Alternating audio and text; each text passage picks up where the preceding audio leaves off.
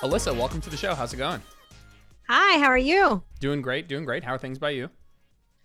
I'm going. I'm keeping on, keeping on. As you, as Jordan unfortunately saw, dealing with scheduling me, my life is absolute chaos right now. But I'm excited to have this chat finally. I kind of promised Jordan a few months ago, so I'm holding to it. Yeah, I appreciate that. I, I persevered through and uh, shot my shot a couple of times and got you on. So yes. very, very excited for that.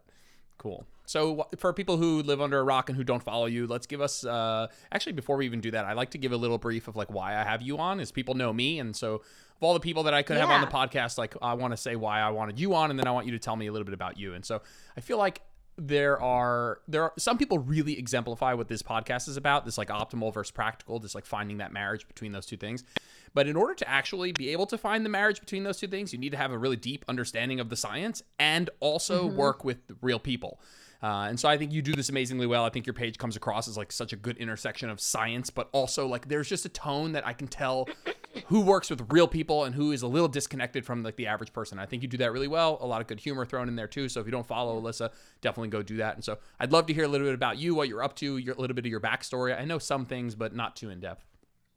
Yeah. So I really appreciate that. And thank you. I do try. Sometimes I feel like I almost focus so much on translating science to the Gen Pop because that's who I, it matters that it gets to that sometimes people forget that I'm a scientist. Um, because I focus so much on that communication and I truly believe, especially coming from my field, there's so many people who are so smart that just have no ability to get that to people and that like if we could bridge that gap between science and practical application is what I would like to call it our two industries could probably do a lot more good in making impact with what the science is doing behind a, a paywall versus like the coaches who are working with the people but don't actually know any of the stuff that we know. So i'm really really passionate about that. So i appreciate that sentiment. Um, so for those of you who are unfamiliar with me and my work i'm kind of a jack of all trades and master of many, but I don't know. I don't want to say none, um, because uh, I just have my hand in a lot of pots. But I'm very multi passionate about a lot of things. But essentially, um, right now I am in my final semester of my PhD. Um, I'm getting my PhD in exercise physiology. I have a master's degree in exercise physiology, and then a bachelor's degree in health sciences, pre-professional health sciences. And so, I've really spent the last 11 years studying exercise science, human physiology, science, sports nutrition um, metabolism, and all of these things. And so I've always loved this stuff from an early age. Um, I was an athlete like my whole life, and I just really truly like had this moment when I was probably in eighth grade when I first started running and falling in love with running, where I was like, you know what, this is amazing. This is incredible. Everyone needs to know about this. I want to spend the rest of my life learning as much as I can so I can help everyone else find this too. And then I grew up and realized behavior change and exercise engagement and science is a lot messier than just like, oh my God, everyone, you have to do this too. You got to see this. My purity of 14. But I really kind of held true to that testament of myself. I mean, I was like the person who was running sprints in the snow after school. No one made me do it. I just loved exercise and physical activity. And I just carried that passion into college. And I played college sports for a few years, but I quickly realized that science and my career and academics was more so what was going to be my future. And so I left college sports after two years um, and finished up my degree in a year and a half and then moved on and went to grad school. And I started doing research early on in undergrad. And I just really loved that process. I don't know, like I didn't know that that was a thing. No one had showed me that was a thing and that there was actual science and research and like questioning and learning all of these things within our field. And I thought that was the coolest thing ever. So, for those that are unfamiliar with me and my work, essentially, I've been a, doing research the last few years, but the large majority of my work is in metabolism and energy systems and like kind of exercise physiology and human metabolism and postprandial metabolism and the intersection of like kind of where exercise and nutrition overlap and how that affects our health with like a little bit of an emphasis and specialty in like women's physiology and that kind of stuff. So um but along with that though the last few years I've engaged in powerlifting, Olympic weightlifting, kind of recreational CrossFit and ultra marathon running.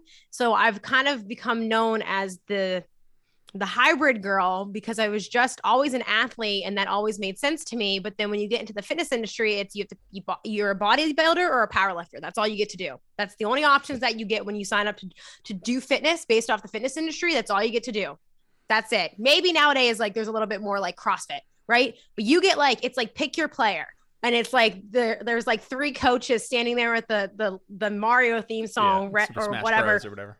Smash Bros yeah. theme song, and it's like you only get to powerlift, you get to bodybuild slash Fitspo build, which are like the same thing, and like maybe you do some CrossFit or something like that, or you're a road runner. Like those are the four options that you get in the fitness industry, but the running industry and the fitness industry are somehow two entirely different things that do not overlap at all, which makes no sense to me. And so when I started my business in 2018, the same semester I started my PhD, I started doing one, I started with one-on-one coaching and I was training for my first ultra marathon. I had been trail running for a few years, but I grew up running. Like I did cross country growing up. I played a field sport. So like running always made sense to me. I only took a hiatus when I was powerlifting. And that's when I was like, oh, wow, this sucks. I'm so out of shape and miserable and I feel like garbage. What's going on? Um, because I drank the juice that you couldn't be cardiovascular trained and strong at the same time. Like I was a master's student. I mean, I technically, I like just started my master's, but I was drinking the Kool Aid. I was like, no, I can't do this. I must be a potato. And so I just, you know, kind of got into outdoors stuff, trail running, ultra running. And then my clients were coming to me and it was it's funny because I, I remember thinking that no one would take me serious as a strength coach because strength is more formally like my background like strength training and stuff like that. And i had just started getting into the running stuff and i was like no one's going to buy a lifting program from someone who's running. And it was felt like a really risky thing to start my business while tr- start started training for an ultra marathon because i started with strength programs like gym programs like you know that's what i started offering. And then what i realized like right away in my business and if you run a business like take these nuggets and pivot. That's my shameless business advice to you. All of my one-on-one clients were either lifestyle and they really just needed something to like help them find structure. But then all of the ones who wanted something more specific were like, hey, I want to run, but I also want to lift. And literally nobody is telling me how to do this. I don't, I didn't even think that I had fallen onto this niche of like brilliance. And now I think it's funny, uh, no shame to this. You can find a lot of little coaches pages now who put hybrid coach, hybrid athlete, hybrid trainer. And I'm like, I I feel like me maybe like Alex Viada and like or like the people who like were the first ones to do that but from like i feel like i was like a really onset first female doing this in the industry and it's cute now. I'm like oh i started a thing. How adorable. It's slim um, pickings. Um, it's slim pickings. This is a topic that we're going to talk for, about concurrent training running and lifting programs and it's slim pickings. If, if i'm thinking of somebody i want on there it's i mean you're, you're at the top of that list for me and it, there's and not, not yeah. Options. no and like a lot of good strength and conditioning coaches and specialists like they what I'm doing isn't radical, but to the consumer, it's radical because no one's patch, packaging it up for them. So I train with a strength and conditioning coach, and like he's one of my good friends, and he has a former undergrad in our lab, and like we joke all the time because he ends up training all these ultra marathoners through the gym for some reason, and he just keeps finding this. And I like he he doesn't. Well, there's no formal training on this. It's just strength and conditioning, right? Applied to specific goals, and like I just think that like the fitness industry gets so far away from what like formal strength and conditioning is with athletes what would you do with them? You would have seasons of training, you would have different goals, and you would have like like alternations like that's all concurrent training. If you're working with athletic populations that's concurrent training and i feel like the fitness industry just completely removed themselves from that. So yeah i completely agree like there's not a lot out there and so yeah really quick i was like oh people really want this like I'm a lifter girl, but people like I'm the only one that's like br- I was like bringing running programs to the fitness industry in 2018 and it was like they had never seen running before in their life because no one was because the fitness industry and the running industry are just like not overlapped enough that people knew that it existed. So my first ebook was a running ebook even though like I was a 400 pound deadlifting powerlifter. Like it made no sense, but like that was the gap of what people wanted and needed and just wasn't in the industry. So anyway, long story short, I, I'm really strong. I've ran like 10 ultra marathons, and here I am on Jordan's podcast. I'm going to finish my PhD. So yeah. I am also kind of crazy. So you're so what you're saying is you're you're pretty new to this whole fitness thing. Got it. So you just got your foot in the door. Perfect. I like Noted. just started. If you had to sum yeah, that up. yeah. yeah. Yeah, uh, well, certainly you want to talk about this metabolism, postprandial, women's phys stuff like another time. That's something that's I, I, wrote that down. I was like, I need to. I know. In book this out for another year and a half out from here, but I definitely yeah. want to talk about that. Um, I'm, After I'm, April, my life should yeah. be a little bit less chaotic. All right, cool. Well, the listeners will hold you to that. Um, I'm thinking about this like academic route versus just like I know that you you have. I want to hear a little bit more about the business side of things and what you offer at some point. But what was it always an, an understanding that you wanted to take an academic role? I think I, I, personally don't even remember at the time thinking about what I wanted to do, and so having like an actual moment of like reflection and thinking, "Oh, this is the route I want to go," just isn't something that I had done at the time. And so I'm curious if that was mm-hmm. something you did. You're like, "Okay, this is the path I want to be on." And then yeah. to, to, piggyback this question, I'm curious what the end goal is for you. If there is an end goal, if you just want to continue doing research, or you want to, obviously, you're doing a bunch of things, but is there an end goal from an yeah. academia side?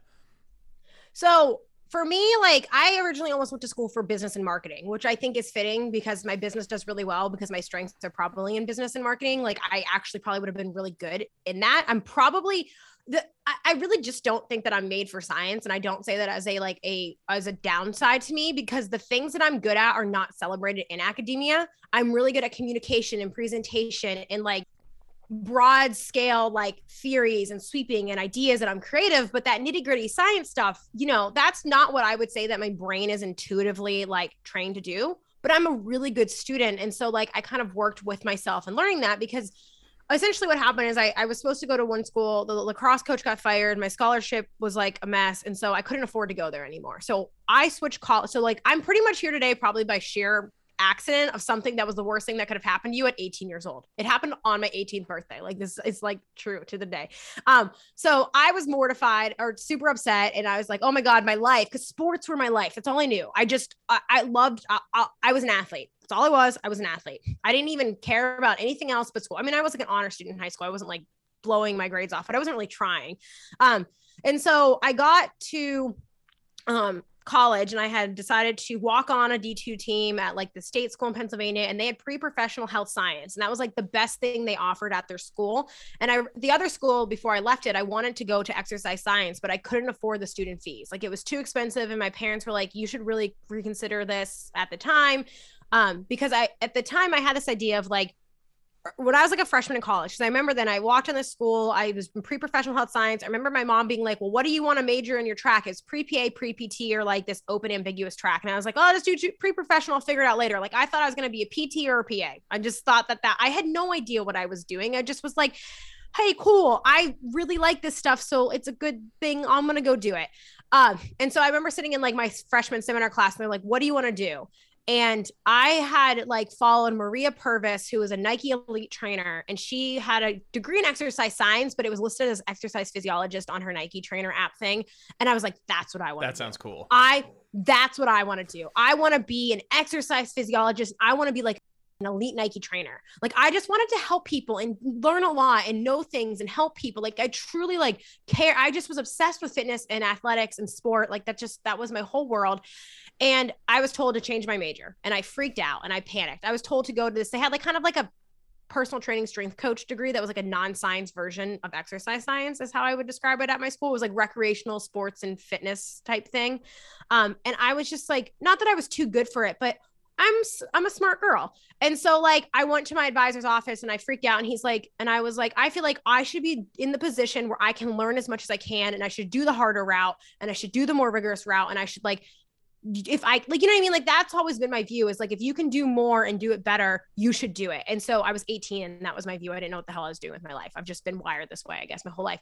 So I stayed in science. And what I learned quickly is I sucked at lacrosse, but I was really good at school which was the opposite of my high school experience, where I was like, and I just like didn't identify as someone who was smart and good at science in high school. And I remember crying and like, I'm gonna fail biology and I'm not smart enough.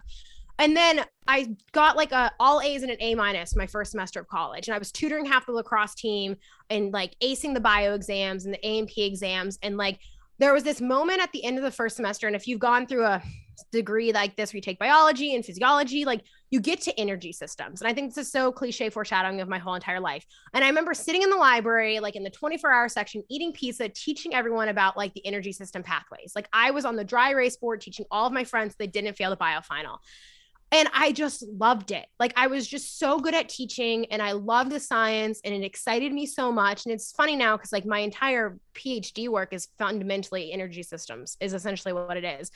And so I kept working really hard at school and then I didn't know about grad school. I didn't know about any of this. I just thought at some point, so I was like, maybe I'll be a nurse, maybe I'll be a PT, maybe I'll be a PA. But then I was like, no, you can be an exercise scientist, like exercise physiologist. And so I took exercise physiology, like first thing I could, like I think it was like my third semester of college. I took it. You were able to take it once you finished A and P, and I loved it. And I just took every elective and every credit that you possibly could that was nutrition, or exercise science related. So I basically made my own degree in exercise science.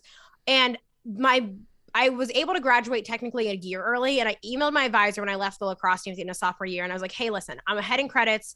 I, I like, I don't know what to do. Like, should I graduate early? What should I do? Blah, blah. And he said, why, why don't you graduate a semester early instead of rushing it? But come in the lab this fall and we'll do research. And a new assistant professor had joined who was also an exercise scientist. Um, and I essentially started doing research in the lab. I started helping them with these research projects. I did little tiny poster presentations. I went to conferences and I found out that you can get grad school paid for. And I didn't have money. My I was paying for my college and PT and PA school and med school, whatever you do, you have to pay for. But I loved research. It was so exciting. It was so cool for me to be in the lab. I don't know. I just I I, I loved it. It was just my perfect nerdy paradise. And I was just a really good student and going after it. And I was like, okay, like this is a thing. Like I can do this and I can get my school paid for. So essentially, I spent that last year and a half being like, I'm going to do everything I can to ensure that the rest of my degrees can be paid for what I essentially did was go above and beyond what was necessary to get in a master's program for exercise physiology, which to be honest is not that hard to do. Um, but then I joined my master's, and the plan was a PhD that entire time. I did research the whole time. I was super in the science, and so now, like, I, have I've gone back and forth a lot the last few years, just because academia is not the best sometimes. But I think every industry is not the best sometimes, and I do have my business, but to be honest, I don't know if I can handle social media for another decade of my life. And so these are things That's that have really yeah. weighed on me um, the last year or so. So right now I um, I'm most likely doing a postdoc. I'm waiting for the final contract to go through. So I still do want to do a few more years of research. I just feel like my time with research isn't done yet. But then after that, like I'm going to use my postdoc to figure out like, okay, do I really want to stay in academia? Do I want to pivot to a research industry position? Do I want to go all in on this business thing? Um, but I have a really hard time leaving the research thing fully. Um, I spent five years working really hard to be trained at doing research and just just to leave to make infographics on Instagram just doesn't feel like my life's purpose and calling. There's nothing there's nothing wrong with that, but like I just feel like I have all these skills that I'm not done. I want to still refine and learn and um I, the goal was to be a professor the whole time, but now it's like I could still teach with what I do in the internet. So it's like really figuring out where I fall with that research science love that you kind of only get if you're in industry or or research itself. So I'm gonna hopefully do a postdoc um, and get a form, few more years of formal training on that. And so hopefully you guys will still see more science from me. Um, I feel like a lot of people shit on science because they think that, well, no one has access to it or understands it. So you're not actually doing good work. So you should just work in the industry where you can impact more people. But then there's also the view of like, you can do good science that can actually move the field forward and add value. That is what is the people who are coaching and training are going to use to like do those things. So I feel like there's a lot of these like moral conversations between academia and the industry and like what's better, what's worse. And I just think that like you can do good wherever you're at. Um, it's just about making sure that it like you know if you if you love what you do and it aligns with what you are you're probably going to impact more people doing that anyway. So that's my long synopsis i guess of that. I could have probably answered that a lot more briefly. I'm very sorry. That's cool. We're not on a on a time constraint here. I think a recognition that there's a lot of different uh, levels of players in this like dissemination of information all the way from the person who's designing the research doing the research then the person who's reading the research then the person who's reading the research review then the person who's taking the research review and breaking it down into infographics and then the person who's you know stealing those infographics making their own infographics and so i think that yes. if you're like in the industry and you're thinking about i have questions all the time about like okay i want to be in quote fitness space you know where can mm-hmm. i be mm-hmm. i think there's a lot of areas that you can go and i think the one that is not talked about a lot is the one that you're currently in but you kind of you kind of blur the line across a lot of these different ones but i think it is yeah. a cool alan aragon aragon and i talked a little bit about this like just different like there's different players and then each of them play a different role and uh, mm-hmm. you know there's nothing wrong with being the coach who reads the research review and then breaks it down into chewable pieces for clients there's nothing wrong with being the person who writes the research review the person who does the research the person who designs the research and so there's a lot of different yeah. places you can find um, th- whatever matches up with what you like doing and, and you you mentioned kind of this idea of having skills and wanting to make sure that you were using them. You know, you worked hard to gain skills and there was almost this like yearning, this itch to like want to fulfill them. And so I definitely resonate with that, having yeah. been like an on the floor PT for so long and then actually gone back and actually spent a lot of time on eh, learning slash education and then realizing that I was like not putting any of that into practice. Um, and so for me, going from a PT to whatever I do now, I guess you would say, has been uh, an, has allowed me to kind of uh, capitalize on the things that I think I'm good at, and also actually put all the time and effort that I spent learning to actual good use. And so I could see you being like, you know, I don't want to step away from this thing I'm really good at, spend a lot of time learning about, um, but you are finding where you want to be in this whole yeah. hierarchy here. And that's not me to say that like what people do in the industry there's anything wrong with that because my own moral conflict is is an ego thing that makes me want to stay in science because i know i'm really good at the science communication thing. So that's to say i think all of those roles are really important. It's just you know i think people forget about the fact that like what they're pulling from there's people a lot of people who aren't present in the online space doing a lot of work that does contribute to the fitness industry. And so you know ideally being on that that line between is hopefully you know hopefully you know like the people that i would like to be like bill campbell. Like i talked to him at a conference this year and i was like that's the position i'd ideally probably want to be in in my career. A mid-sized university where i'm doing research that i care about and like still you know active in the industry and translating that and like just an all-around good person. And so i have a lot of respect for for bill campbell and i talked to him and i told him i was like kind of that's like what i want to do. That's like ideal. Like i would love to be in his position in a few years. Um, but if I'm not, like that's okay. So yeah, there's so many levels of people and players that are making these things move forward. And the more we can get them to work together, I think the better the industry gets to as a whole. Yeah, agreed. So today we're going to mostly talk about concurrent training. And I thought it would be interesting. First, I'll ask you for a brief de- definition of that, but I want to do like a little bit of a mock consultation. So, yeah, you know, it's not, I'm not sure you're, you're doing one on one consultations, but uh, if there's somebody out there who wants to run and lift or figure out a way to integrate those two, I think it's important that we talk about at least the types of questions that need to be answered before we get into like these like super specifics of like well, should I run after I lift or before I lift? And so um, maybe give us a little bit of a brief introduction to what concurrent training is and then maybe in a chronological sense let's say I've come to you and I've said hey I have this goal. I want to be strong. I want to have muscle but I also love, you know, whatever cardio uh, modality. I love running. I love doing some HIIT mm-hmm. training or whatever. What does that? What does the beginning of that conversation sound like? Yeah. So the irony is, as much as I kind of hate how much people ask me questions all the time because I'm not being compensated for it, I actually wish I had more time for one-on-one consults because I really like them. I, I I really like consulting. I think even most maybe more than like one-on-one training because it's like this puzzle piece of figuring out what someone's problem is and their sticking point and the information they do need and like what they need to do. I think consults are super fun. Um, so like this is a fun creative way to do this. But um, so I call it hybrid training if you guys follow me, but I say that kind of more so because it's a it's a word it's a simple word that's easy and people can identify with and it makes them feel important and special that they can identify with something because that's important to people and i don't want people to think that i'm like playing them and manipulating them because it's not i'm not but like hybrid is an easier thing like i'm a hybrid trainer i'm a hybrid easier athlete. to understand i do hybrid means. training versus like concurrent training. Yeah. Like it's yeah, it's like saying type 2 diabetes versus insulin resistance. Right. Like people like yeah, if you say I have insulin resistance, people are like, what the fuck is that? So like um So you're keto. Yeah. Okay, no, I'm just kidding. So you're keto. Yeah. yeah. So I like to say hybrid training, but all I mean by this, and like if you buy my ebook hybrid or any of my training programs to talk about this, I clearly define this as concurrent training. That is what it's really well established as in the literature or traditionally referred to. And all that is is a fancy way of saying it is combining two or more forms of fitness, exercise, physical training, whatever it is that you're doing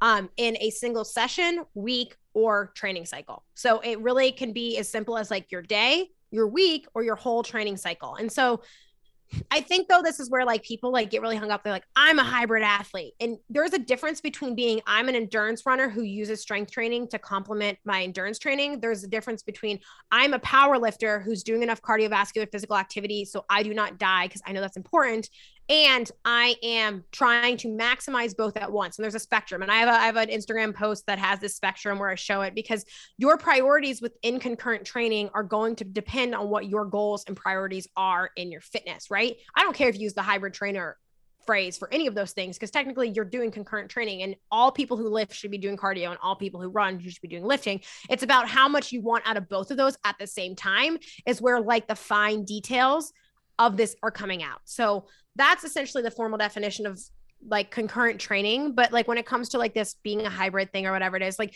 there's a lot of factors that go into like what you're going to do and the questions that people ask. And as always people are like i need a straightforward answer. And i feel like with everything that i talk about in fitness hybrid or concurrent training is the hardest thing to give people a straightforward answer because it truly is like I depends at like the most maximal level of I depend it of it depends, right? Like there's some basic practices of nutrition and lifting or endurance that we can tell people that apply to like almost most sick cases, but people hate it with the hybrid training because you're like, no, literally, this is a case by case thing.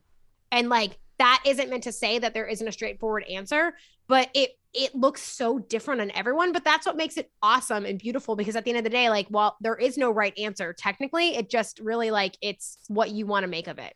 So, what would be some of the initial questions that would at least lead us down this path of going from this ambiguous "it depends" to finding out what it does depend on? Yeah, and I can give so, some mock a- answers, and we could go down a certain route. Yeah, so I think that like the biggest thing that I tell people is like people think, okay, I'm going to start lifting or I'm going to start running together, and it needs to be perfect, right? It has to be perfect. I need to know the perfect thing, and they do this with all things with the fitness, but I feel like that's what like holds people back. And like the biggest thing is like you just need to get the training in to see what's working first. But the amount of volume and frequency of each that you can handle really depends on a few things. And this is usually what I tell people, and this is like what I have in my ebook and stuff like that, is it depends on your current fitness status. The less fit you are, the less you can handle of both or either. So it's going to be harder and you're going to have to start with both less of both, right? I think hybrid is my only ebook where I straight up tell people like in the nicest way possible, you're not fit enough to worry about what you're worried about yet and that if that's so if you're a new trainee or you're early on and you want to do mixed modality training really everything's going to work for you because you everything's a physiological response it doesn't matter which order you do it in or if you do it perfectly like you're going to adapt either way. And that you kind of benefit from that too if you've only been running or you've only been lifting and you add one of the other. Well then like you don't really need to worry about anything too much right now because your body's just adapting to the bare minimum. So you, your your current fitness status really affects how much volume you can handle. And like that also includes like your hybrid like fitness status. You could be a really trained lifter with very little cardiovascular training, and you're gonna have to start from the bottom up, and that might steal away from the total amount of volume you can handle. I call this my fishbowl analogy. You only have so much water in your fishbowl, and the more fit you are, the more water you have to pull out of the fishbowl. I know it could be a bucket theory, whatever you want to call it, but like you only have so much water to give. And the more fit you are, and the more years and the more reps and the more miles you have in tank, the more you can handle at the same time. So everyone wants to do everything at the same time all the time. They want to go from I'm lifting three days a week to I'm lifting three days a week and running three days a week and resting one day a week. Or I'm running five days a week, but I'm going to start lifting three days a week and take no rest days. So they just start adding and pulling from what they don't have. So you have to work with your current fitness status. And like, the more fit you are, the more training history you have in either or both, the more you're going to be able to handle, right? So you can do more days of each, the more fit that you are. And that just gets developed with time. And then you have to talk about like, this is where I think it's people get the most caught up in concurrent training is that they're like, well, I don't have time for that. And I'm like, well, time's a factor in how much you can do. Like that's a factor. And so, yeah, there's going to be these optimal ways for you can, to train 15 hours a week and do everything, but many of you can't do that. So you have to be honest and realistic of like what you can handle. So you might have to do less of either or both depending on what your primary goal is in the moment in order to figure out like what you're trying to achieve. But like you just might have to play the slower game if you're trying to do both right? Because you are trying to improve two things at once. So like you really have to ask yourself how many hours or a day do i have to train? And how many days per week can i actually train? What is the most realistic? What can I actually get in? So, and that is also limited by how fit you are, right? Because you can have 15 hours a week to train, but if you're completely sedentary and you want to start doing this, you probably aren't going to be training three or four hours a week, right? Like you can't use all those 15 hours.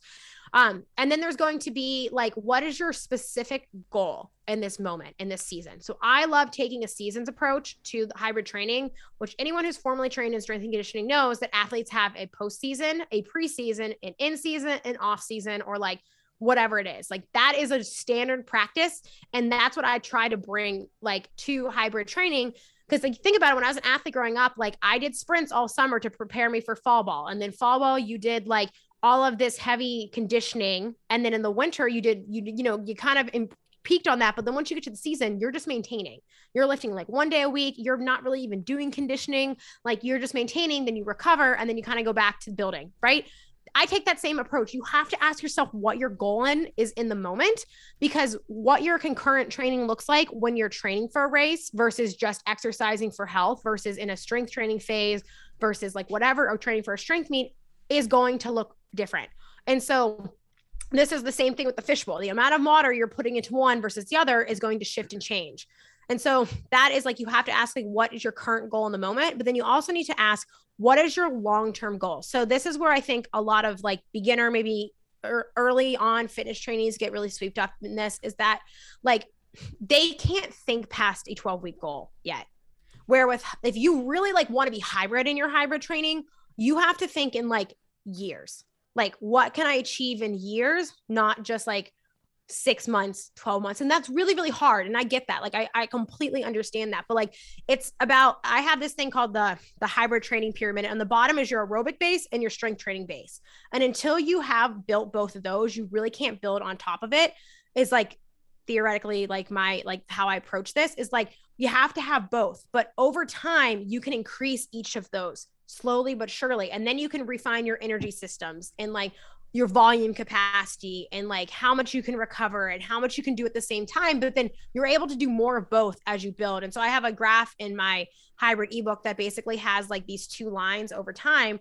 And basically like there's this theory i can't remember the author of this paper but like essentially like if you're a beginner intermediate trainee you can improve at both at the same time continuously until you pretty much get to an elite level and then you have to pick one or the other. And you can still get better, but it's going to start to plateau if you keep doing both versus one or the other. But the point of hybrid training is never to be the best at one, it's to maximize your ability to do both at any given point in time. But that's why it takes so long. So you have to ask yourself, like, this is my short term current goal. And if I'm trying to maximize this, what is my long term goal that I'm trying to achieve? And like, when do I need to back off of one versus adding the other? So, like, the biggest things to sum this all up is what is your current fitness status and training history? You got to get real and honest with yourself, especially if you want to have more of an athletic goal that is more hybrid training. This is not meant to say like I'm shaming people who have general fitness and health. You can do mixed training for general fitness and health. If anything, I encourage it. Hybrid training is just the physical activity guidelines in disguise. Um, so, what is your current fitness status? How many days per week can you actually handle training? How much volume can you actually handle of lifting and running on their own, but together? And then, like, how does doing them together diminish that? Um, what how much time you have to give each week what can you realistically do to train and being okay with knowing that like some seasons you might just have to train more but then like you'll have a recovery season if necessary um, and planning that with your life so it works with you um, and then three what is your short-term cor- current goal what are you working towards and then what is your long-term goal like that this current training that you're doing contributes to positively and how you're moving that forward. And theoretically, over time, you're just building one area and maintaining the other, and building one area and maintaining the other. It's not really pushing both unless you are in that beginner stage where like everything's making you get better. So hopefully that was concise enough to like be straightforward. But those are like the big takeaways that I really want people to understand is like, you know, it's fun to say, I'm going to go do all these things. But then you just start slapping volume on top of what you already can't recover from and what you already can't even handle in your week of training and then you're like this doesn't work and you're like no you you can't you got to be patient with your body in the process with this and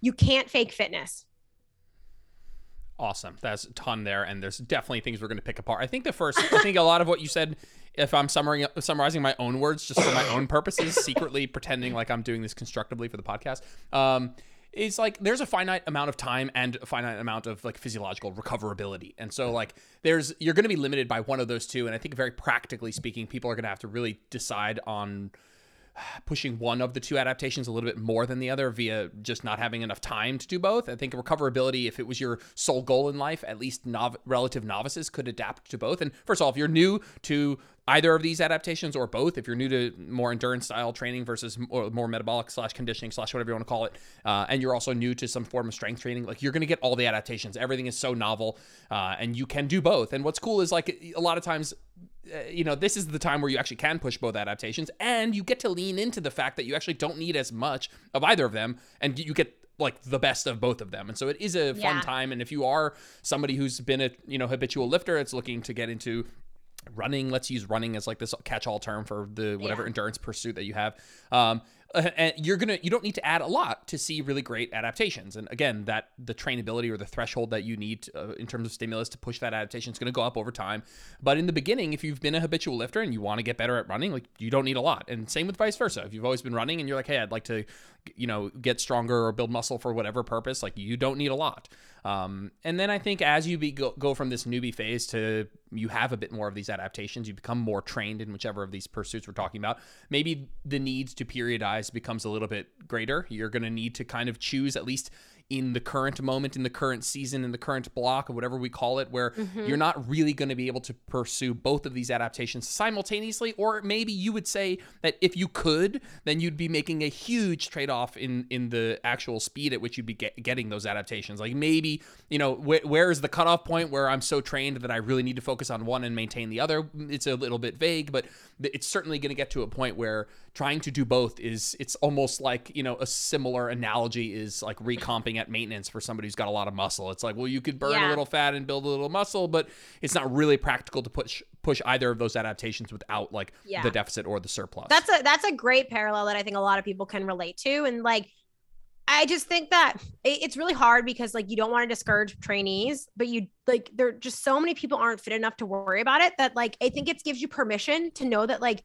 you have so much potential more and like the point of which you have to decide this is going to be more so limited by your time and priorities than your actual physiological ability to do both. Like truly like that point of which that occurs is going to be your i feel like people's time is what limits this more than their actual like capacity. Yep. like it, you know what i mean? Especially when we're talking like normal everyday people not people who like you know work out for their job or like that's such a priority to them that they're spending all this time doing this. Do you do you find that do you find that there's actually and I, and I will start with my bias of the, of that I don't that I I have feel one way versus the other way and I won't say which but I, do you find that there are a lot of people who truly care about pushing both adaptations, or do you find that there's a greater population of people who are really concerned with one but want to also get at least a minimum effective dose of the other? Or do you find that there are people coming to you, and I'm sure that they both exist out there, but like, do you find that there's, uh, if you had to pick maybe a majority or give your kind of uh, anecdote of this experience, like, are there people who want to push yeah. both adaptations, or do you find that there's a lot of people who are like,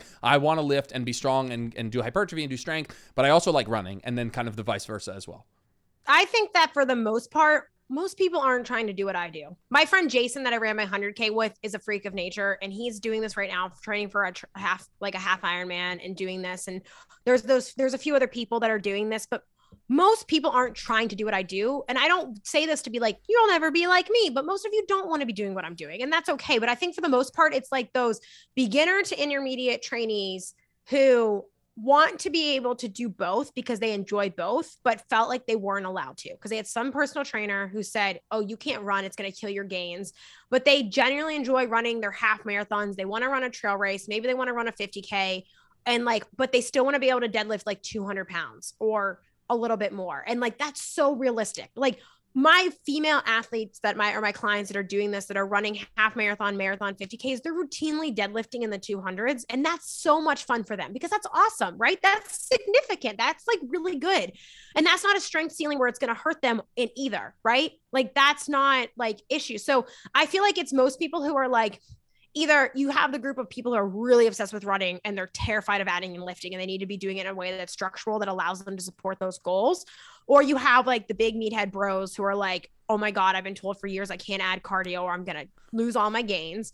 Um but a lot is that intermediate gen pop population who just they want to enjoy their fitness and they want to feel athletic and they want to train for things in a way that make them feel good and excites them especially i think with women my niche because like the fitness industry only gives them body focused fitness and not objective focused fitness. And like it's so fun for them to do like pr a deadlift a month after they finished a, tr- a running cycle. You know what i mean? Like or to see that they can stay strong and don't have to sacrifice that while running their first 10K or their half marathon or like training for a trail ultra and not having and realizing that like they can be strong throughout that and it, and it helps them. So I would say like the majority of what people are coming to me for are that are like they fall into those three categories, right? They're either one of the extreme or the other, and they are afraid to do the one or the other because they thought it was going to hurt the other one. Or it's just like that intermediate gen pop who wants to do both. And there's probably, I mean, I've had a handful of people who genuinely come to me because they want to do more so closer to what I'm doing. Very athletic uh, people, um, or they want to have a high end of strength to support like maybe even pretty good like ma- outdoor sports performance, things like that, cycling, whatever it is. I mean, I do have that, but they're not trying to maximize strength, but they're essentially just getting stronger with time without it like n- like not at the fault of their own endurance performance, but they just like never were pushing that before. So that's what I would say like the biggest thing is. So I call it hybrid, but it's a catch-all. So yeah, you're right. I mean, most people aren't trying to do what I'm doing. They're not plotting 3 years in advance of what they want to do. Like I have a few people who do that and friends and you know, there are people out there that are doing that, but that's like such nitty-gritty like I could tell you intentionally why I've done everything I've done in the last 2 years and my plan for the next year you know what I mean? In my fitness. Like I could tell you that, but you don't have to go that far out. I would say most people are just, they, and also because they feel like people, they want to do something more fun and try something different with their fitness. And they've only been training one way for a few years. So that's a way for them to like, you almost always have variability in your training by default of training like this. So yeah, no, you're completely right. Most people are not trying to maximize both and they're thinking like they they need to train like they're trying to maximize both. Yeah, and as much as it is fascinating to take all three of those buckets and break down the nutrition protocols and periodization structure and uh, uh to map out uh, several years, I find that to be absolutely fascinating for part of the final exam on the nutrition certification that I did. Whatever you had to do, like a year out plan for an ultra. I of course I'm like spend my whole life learning about hypertrophy and strength, and the the the the mock like uh, situation that I get for the final exam is like build this in ultra endurance runner nutrition plan and training program and like carb plan and all this go through the whole thing, and I'm like oh that's great. This is I would have loved the guy in, who wants to build muscle. This would have been really great, but all of that to say, I feel yeah. like in the last little bit of time, like we have like 20 minutes or so, I'd really like to and I don't, I'm not putting this scenario up on a pedestal by any means, but I've had to guess no. which is the, which scenario is the person listening to this most likely in. It's probably the person, and I do not want to generalize. I know that there's listeners across the board here, but I would say if we could go through a little bit of specifics on the kind of person mm-hmm. who wants to lift for some combination of strength and hypertrophy for some combination of functional and aesthetic benefit, but also likes running from a fun and fun perspective, mm-hmm. but also does want to get better at it. Maybe we could use something yeah. like I want to run a 10k and I want to do it yeah. like with confidence. Like how are we going about that person's potentially nutrition and periodization? Yeah, I think that like probably is the catch all for a lot of what I'm doing with my clients and I I don't want to be like, I don't feel like I, you know, feel like I have to defend myself because people are probably listening to this thinking like, oh, she's just some lanky ultra runner. Like I'm, I'm a big meaty hunk of muscle who's stronger than 99% of women. So like I get these goals and priorities. So I'm saying this with like, yes, I probably have a genetic bias that allows me to do this, but like I'm telling you that like the amount of cardio that you need to interfere with your strength and hypertrophy is probably so much more significant than what you think it is. And like the biggest thing is like I, I don't know if I love the phrase like you can only train from what you can like eat back kind of because like to some point you can you can eat all this food in the world and your sure. training is still too much um but the biggest thing with this is like you're gonna just have to eat more like i think a lot of people like to some degree yes. Like cardio gets demonized in in like weight loss because your body adapts to it with running. And like you have to be like that's the point. You want your body to be more efficient. You want it to be less stressful on your body because as you adapt you'll be able to do more and have it be less stressful on your body. But you'll have to increase carbohydrate because you're going to be expending like endurance activity expends more carbohydrates and depletes your glycogen stores more readily than you're lifting well. And so, you, if you really don't want your gains to be impacted, you're going to have to eat more carbs and more carbs are protein sparing. So, it's going to not, it's going to help reduce the catabolism that you're so worried about having and the interference and stuff like that. Like, it, like, it really ta- comes down to like one, the volume of what you're starting with can be slow and you can adapt with it, right? Um, and as long as you can still recover from it, like then you're probably okay. And I think like anecdotally, like my experience is I don't notice any detriments in my effects of my lifting or my performance until I get to like 30, 35, 40 mile weeks, which is like more than most people are running. Um, you're probably unless you're like have a big running goal or maybe you're running for a, a, like a higher mileage half marathon program or a marathon, you're probably running between 10 to 20 miles a week that's probably what you're running. And if you're dosing that out on your days that you're not lifting, and or after your lifts and also eating back a lot of that it's probably not going to interfere it as long as you're increasing your intensity and volume slowly so the biggest thing is that when it comes to endurance modalities like running is probably going to be the one that's going to provide the most neuromuscular uh, fatigue that's going to carry over into your lifting. And so like cycling will be maybe less or like your like rower conditioning things like that. So like if we're assuming running then like we'll stick with that because that's my niche in my population is that one increase it slowly. While you're increasing it, you might need to pull back a little bit on your lifting volume if you feel like you're not recovering. But if you have a pretty good athletic base and you're pretty fit, it shouldn't affect you too too much, especially if you're doing it slowly. And the biggest thing that I think people like realize is that like the intensity of the running is what's going to more negatively impact you're lifting, especially if we're doing like this sub one hour running goal thing. And so I really am a big goal. Like I push zones a lot in low, slow zone running, but the fatigue and the recovery and the stress on your body of doing like a zone two run, especially if you're increasing mileages or building a base, that's not going to you're that's going to feel a lot easier to do after a lift or like if you do it and then you lift the next day as long as you're adapted to those miles and you're not increasing your mileage too rapidly you're probably not even going to notice because you're keeping that intensity down. So running slower is something that will help so much without that carryover affecting your lifts. Um volume after some point i mean you can run slow and if you start running for two or three hours yes it's going to carry over. But if we're taking this like 5k 10k range whatever um doing it slower. And then if you do speed work where you want to be fast and more confident, doing it on like days where like you're doing it after a lift, maybe like after an upper body day, that's a really good time to do it. Or doing it like after your legs in the week if you want to prioritize those, but spacing it out from another lower body session because I feel like that's the two that people fight with the most. They're like, oh my God, it's killing my leg day gains. But the biggest thing that I would say for these people, if you're worried about like if running's affecting your lifting too much, look at the speed of your bar more than anything. Like that's how you're going to know if you're maybe doing too much or too fatigued or not recovering. If your lifts just start moving slower, right? Like that's a really great way of feedback of knowing that like cuz soreness isn't the best indicator, but if you're if you start lifting like you're less powerful, that's when you're going to know, but it takes so much volume and you're probably going to only notice it if you're lifting above like 75 80% of your max with your lifts. So like for the most part, like I would say like t- talking like start with just like I mean, say you're starting from nothing and you want to start running, you want to run a 10K and you're a lifter. And say, let's say, what do you think the average person lifts in this situation? Like four days a week? Would you four say like four, yeah, four days a week? I would say is probably like conventional. If you started adding in like two to three days a week in small increments, like I do walk run to start with my programs and my clients and everything like that, like starting walk run or like steady state, whatever after lifting you're not going to notice a difference probably for a while and then just start increasing that slowly as you increase your um, volume. The rule of thumb is 10% of week but you can plateau like you don't have to increase 10% every week. Like you can go and like you can like plateau and find a maintenance essentially level of cardio that you can handle before increasing more if you're really truly worried about this. And like kind of just slowly increasing and maintaining and only increasing volume or intensity. So don't start increasing your mileage and then increasing speed work at the same time. Like I would say like I don't want to be like beginners can't do speed work, but I would start with just increasing your volume of running that you can handle and miles that you can handle and then worry about speed work after you do that.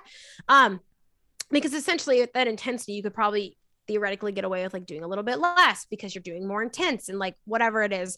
Um so slowly increasing that across time in like small increments getting up to that you know once you get to being able to run three miles and then you can slowly like you can kind of keep doing that. Like people think that you have to keep indefinitely increasing. Well i ran three miles so next week i have to run four. Like you can run three miles every saturday for a month until you feel comfortable and you feel like you're it's not impairing your recovery and pouring into your lifts. Because if you are a more novice beginner trainee like that you're going to be sore, you're going to be tired, you're going to be fatigued because it's novel, it's new. So, like, new stuff is going to fatigue you by nature, but you can just increase, maintain, increase, maintain, increase, maintain, which will decrease that impact it has because your body will adapt to the endurance training because it will become more efficient. And so you will become better at it. You'll be able to recover and handle from it. Like, your body's going to respond to the stress that you give it. So, like, give it time. And so, I would increase that slowly over time and thinking of it like, you know, over I uh, my 10k beginner program is 10 weeks long, but that's with the assumption you did my 5k beginner program. So give yourself like 4 to 6 months for that goal at the least kind of thing. Um you know, in but you can take it slower or longer with that. But when you're doing that, you're going to increase your carbs, especially at the beginning. You might notice that like as you gain adaptations, that carb amount can go down. Um, but like, or maybe not down, but won't have to kind of, it won't increase indefinitely. But at first, it's going to be more stressful on your body. So increase your carbs, increase your calories a little bit. You won't make, you, you know, don't worry about, you know, it's going to kill all of your things. Like you're worried about preserving muscle. You have to feed your muscle. Muscle is expensive for your body to handle. So you want to have that, making sure you're sleeping appropriately. Um, but something I think a lot of people who are physique focused, if you are more hypertrophy physique focused, or they start running and they say, well, running made me fat gaining weight is not the end of the world. I think like maybe I don't think too many people on this podcast are super anti-diet to the point they're going to come to me for it with pitchforks. But when your glycogen stores are super depleted, you're going to be hungry. Like that's going to increase your hunger signals. And I find that people who aren't like being conscious of where their calories are coming from, they increase calories, but by default, their body's trying to essentially restock their glycogen stores. But if you're not only eating strict carb sources and you're just eating, you end up eating a lot of fat and carbs to bring that carb amount up and then you're eating more calories and that's where you kind of like gain the weight and feel heavy and slow down or whatever people report and like if you kind of nix that off the bat by just increasing your carb amount from like strict carb sources in relationship to the increase of volume of what you're doing with your activity that will one stave off any that unwanted quote unquote my running made me fat narrative that people make um you just started eating more because you were your body was trying to tell you something and you fed it the thing that it didn't need. Like you know i think that's where the nuances between fat and carb intake when it comes to endurance stuff that's where like yeah ca- all calories at the end of the day if you have protein equal it doesn't matter. Well if you are doing endurance activities you can't just increase your carbs or your calories with just a bunch of fat because it's not going to fill your glycogen storage. Your runs are going to feel like crap, but then you're going to be overeating calories at the same point in time and feeling frustrated. So like that's where maybe like specific nutrient stuff does matter more. Um, for people in this situation, intra workout carbohydrates aren't a big deal, but if you're doing a lift and then a run back to back, I especially if your workouts are going to be like an hour and a half, I would say intra workout carbohydrate like 30 grams an hour is probably fine. Um, just to help like you're just like having carbs available in your body is decreasing that stress like of your body and like decreasing that stress in your muscles and that can help kind of stave off some of that muscle breakdown and like enough carbs can be protein sparing to some degree so then your body's not pulling proteins for nutrient metabolism or whatever so if you are doing like a 60 minute lift and then a 30 minute cardio event after I would I would include some carbohydrates and doesn't need to be 60 grams an hour. Like 30 grams an hour is probably fine. You can sip on some Gatorade or whatever it is during your workout. Um, but just increasing that gradually over time. And then once you get to a point of mileage that you're comfortable with each week, then introducing something like interval work, speed work, if you care about getting faster. But you don't really have to care about that if you don't want to. You can run a 10K and never do speed work in your life. But I think that's the biggest thing people don't realize is that slow, easy running reduces the fatigue so much more. Um, or like what I do right now is I don't have a high volume of running, but I'm doing only speed work and higher intensity stuff. But like that's all I'm doing. So like I'm, I'm my volume's down, but my intensity's up, kind of thing. Like you can have that trade off, so it's not pulling from your workouts and your performances more so, and you know really just making sure that like if you really care about your strength and hypertrophy, you're gonna have to just make sure you're still supporting your body nutritionally to do what it's trying to do, and like um and then within that, when we're talking about structuring your weeks and stuff like that, always do your lifting first if that's your priority. You can do your cardio after, unless you are more advanced in your lifting. There was a meta analysis that came out this past year that basically said that you could do it back to back and it doesn't affect your training. With the 20 minute gap between, it reduced like most of the interference effect kind of thing. Um, and so I would say just do your training that you're you care about first and then do your endurance training or separate them like do a morning session and a PM session. And like, I think that like, even in the peak of my ultra marathon training, I'm never doing double days more than twice a week, unless your priority is like you only can train four days a week and you just want to do all your running on the same day.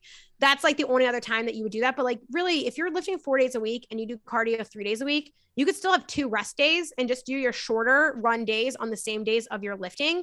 And you're never really working out for more than an hour and hour and a half, depending on how long your training sessions are. Like that's just such a realistic training schedule. And I think it's so interesting how people overthink that or demonize that when like bodybuilders literally will do 60 minutes of stair stepping if they're like training for a competition. But then if you're like, hey, I did a 60 minute run, they're like, that's ludicrous. All of your gains are going to be killed. I'm like, the cardio volume of a like a, a bodybuilder is probably no different than someone training for a 10K.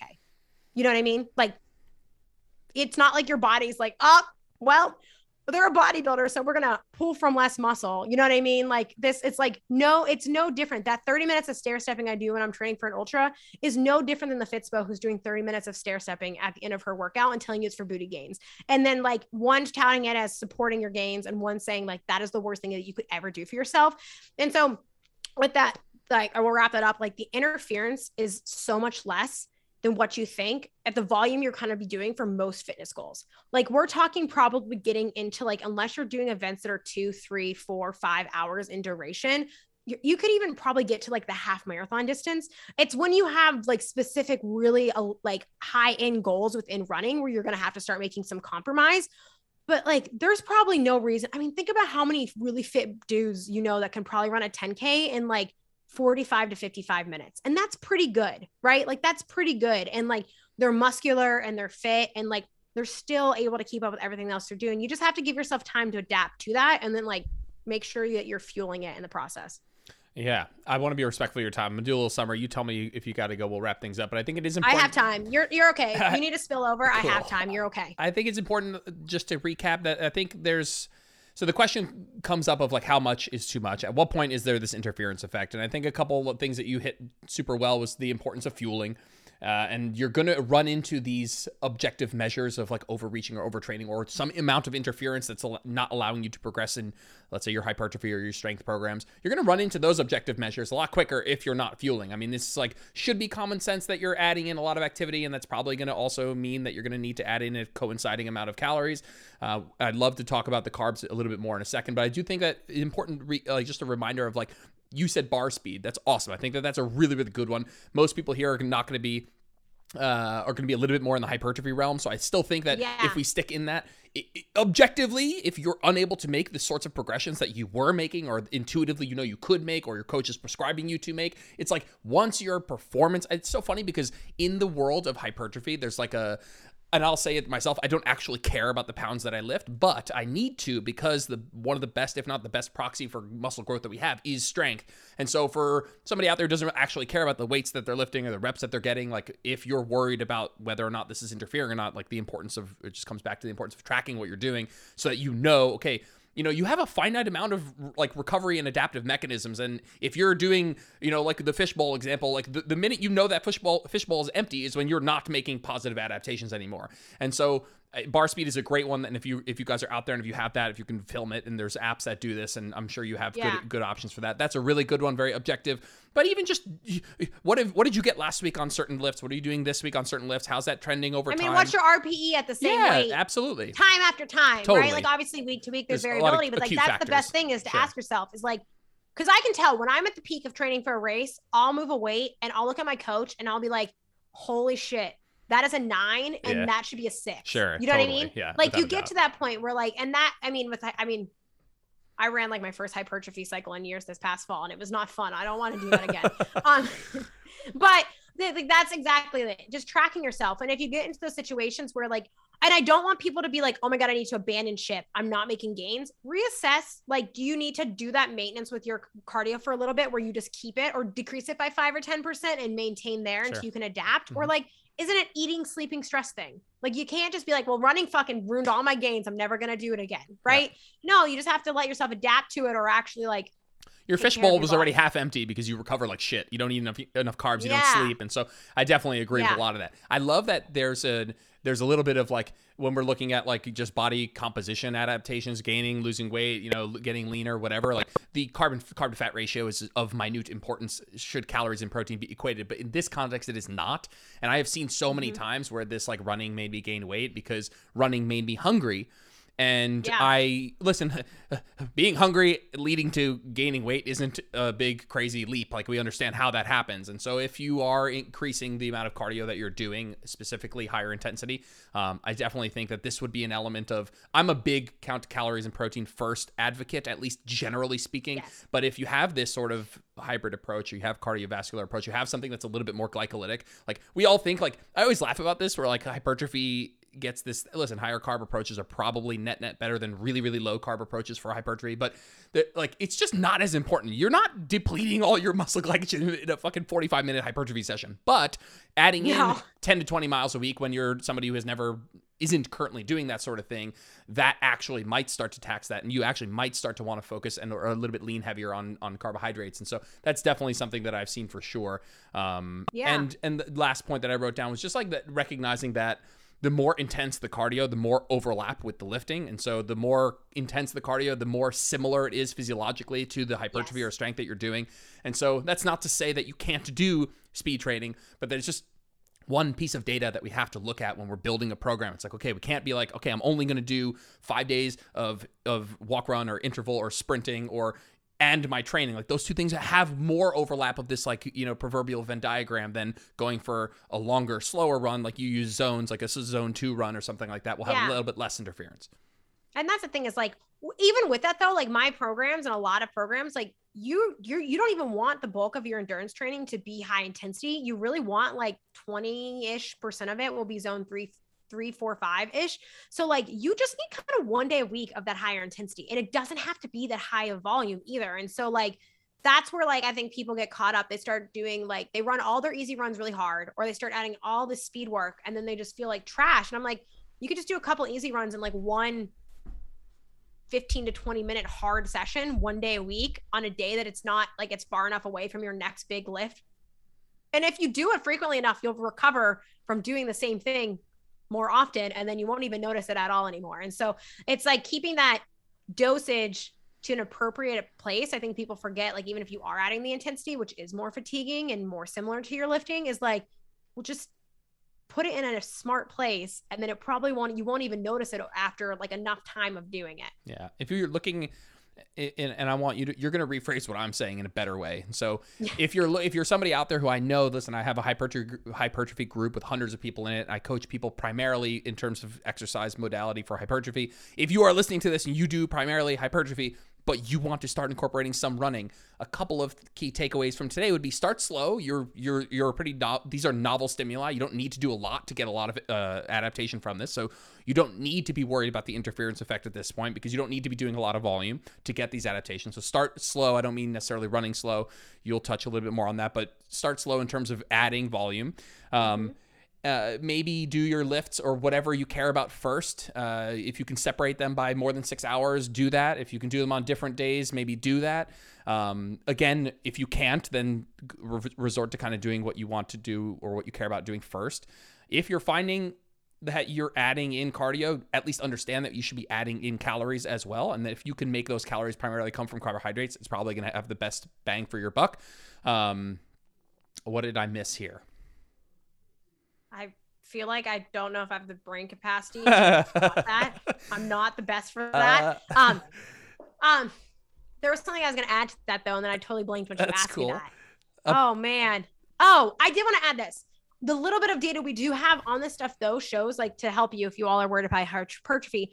Endurance will probably affect strength more than it's going to affect the hypertrophy because of that high end neuromuscular recruitment that it slows down. So for the most part, I mean, your strength of what the weight you're moving might be impacted, but your muscle probably won't be as impacted as like my like one rep maxes that I care more about sure. are going to be impacted right. by this. So, you know, keeping that in mind. I think though, like the volume that hypertrophy dictates though is where it gets hard with running and training. Cause like, especially if like I'm running for training for a race, I'm only, and this is what I do with clients. This is what I suggest. I do like a strength cycles when you're doing race training. You're in one to five rep range. You're not doing a ton of volume because that decreases the volume. Even sure. though the intensity is high, the volume's lower. So keeping in mind though, like depending on the volume of what you are doing with your hypertrophy, um, you know, that's a lot. Like hypertrophy is a lot of volume. It sucks. I will not be doing another hypertrophy phase anytime soon. Um, you know, I'm not anti-hypertrophy. I do I do enough hypertrophy, but like I did like my first true one and I was like, no, thank you. um, but with that being said, yeah, like it, it, it does appear to hurt that a little bit less. So, so I just think that people like the thing that stops them the most is like this just internal panic before nothing has changed. Like just this this internal narrative they have that these things are going to hurt them or they're not going to work for them. And then like they haven't even done it long enough. And like i think the biggest advice i can give people is like you can always gain back strength and you can always gain back muscle or you can always train back gain back aerobic training. Like if you lose any of those like it's not like and you're like oh it's so hard. I works but like it comes back faster and easier the next time around. Like i lose muscle every time i train for a race and I don't freak out because you know what happens as soon as I start lifting again? Oh my God, all my muscle comes back. Like the worst case scenario is not as bad as you think it is. I know, unless you're like, but if you're in a, so if you're so elite in your hypertrophy and training, then like this podcast isn't for you. Like, like I just like Fair. that's the like my raw. I feel like with hybrid or concurrent training, sometimes I have to be really honest with people where I'm like, you don't need to worry about that. Like it's it's like it's not it's not even an issue for you at this moment. Nine nine out of ten times the conversation that I'm having with people is this person who's doing hypertrophy who wants to do some running, is nervous about it, killing their gains And so I think that's like if you're taking something from this, listen, if you're doing four days a week hypertrophy, which a lot of the people listening to this podcast are, you can you can incorporate a couple, two to three days, let's say, two to three sessions. There's more and less logical ways of incorporating them, but you can do some running as long as you're fueling, paying attention to biofeedback and uh, objective measures of performance. You won't get into this place where you're killing your gains or you're overtraining or you know you'll catch a lot of that before it happens if you're if you're fueling enough and you're paying attention to biofeedback yeah. and objective measures. Yeah. Or awesome. spend some time just building up your aerobic capacity and maintaining your muscle and then try to build them together. Like if that's like you don't have the time to do both to the capacity of what you want to do. Like maintaining things is always an option and I think people forget that. It's also easier. It's every new study that comes out decreases the threshold for maintenance of of all these adaptations. It's crazy. I know. And that's what I try to explain to people too with like if you do decide that you ever want to do a bigger race, the amount of lifting you have to do to maintain your strength so and hypertrophy yeah. while race training is like so much more less than you think it is. It's more about like eh, supporting your what you're doing to being like a little bit more like bipedal and like, you know, single leg work and supporting like the muscles and like tendons and ligaments that you're using with running with their repetitive force, but like you can maintain so much with so little right? Like, especially like once you get into this training for races, like if that's something that you do decide to do, if you're like, okay, well, like, well, maybe I do want to run a half marathon, or maybe I do want to run a marathon, or you know, this this crazy girl inspired me to run an ultra. Like, you're not gonna like wither away. I think people like can they chronically look at the front of runners racing packs, and like if you want to be elite at something, yeah, you're probably not gonna be built like a giant bodybuilder. Like, of course you're not going to be, right? But that's like that's a conversation for another day if you ever got that gung ho about it. But that like is not most people running those races. There most people are not like that's not their phenotype. Like so i think people like tend to think well that's immediately what i'm going to look like. And i'm like no you probably look like maybe yourself but 2% less muscle after a year of endurance training. Like you're not going to lose it that we saw that with covid right? When everyone got locked down they're like oh my god i'm going to wither away to nothing. And all i did was handstand push-ups on my front porch for two months and i could still overhead press like 90% of the weight i was in the gym the week before. Like you know what i mean? You're like you don't you need so little to maintain these things. So yeah, I think that's the biggest thing is just like people get, especially hypertrophy, bodybuilding cultures, like this idea that like, you know, everything's going to kill your gains. But like the interference is just, it's not happening to the extent of what you think it is. It's not happening as early as you think it is. And that's probably more due to a volume recovery thing at the point of which you're at than anything else. Yep. Agreed. All right, let's end it there. Why don't you tell people where they can find you, plug some products, whatever you want to do. You guys should absolutely follow us. Uh, she has like the some of the best, obviously this on this topic and other topics. So sh- give us a shout. Tell people where they can find you. Yeah, so you can follow me at Littlest Fitness. I don't know when this is releasing though. When is this releasing? Next week. Okay, I was gonna say we're changing my handle when I defend, but I know some people pre-record podcasts. So yeah, right now I'm still Littlest Fitness, um, not for long.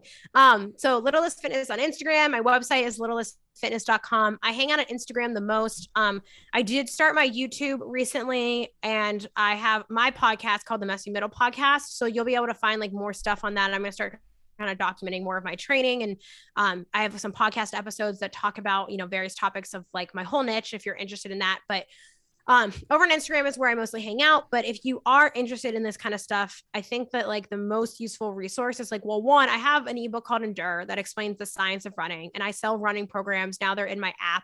Um, and you could do a 5K beginner program. I have 10K beginner programs that are like no speed work. If you're worried about that, then I have intermediate ones that do have speed work, appropriately dosed, periodized, all that stuff.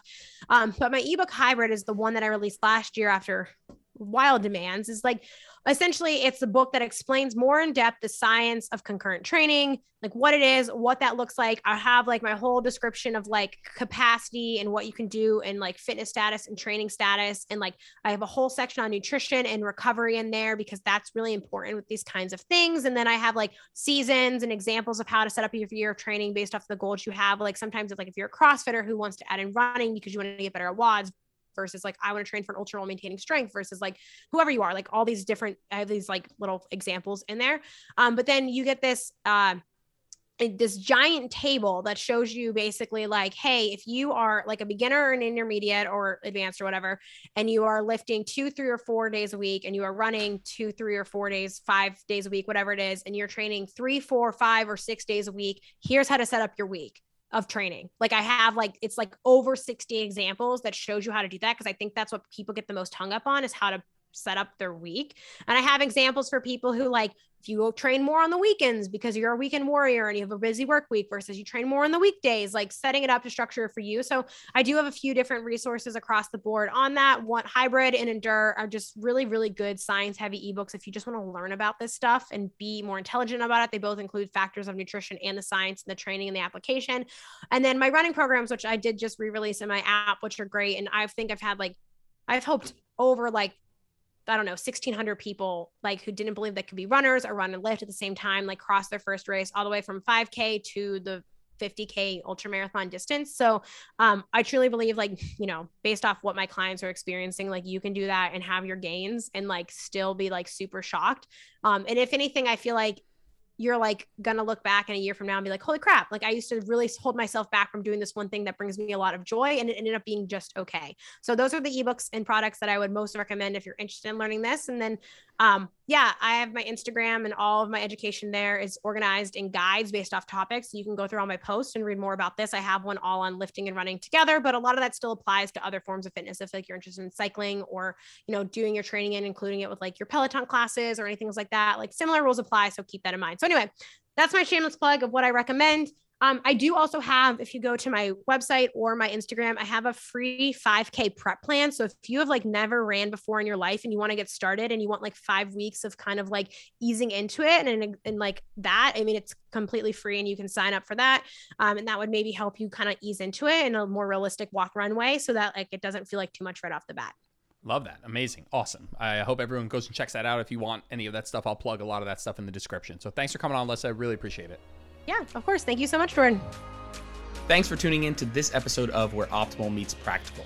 If you liked the episode, it would mean the world to me if you posted a screenshot to your social media or left a five star review on iTunes. That stuff really helps.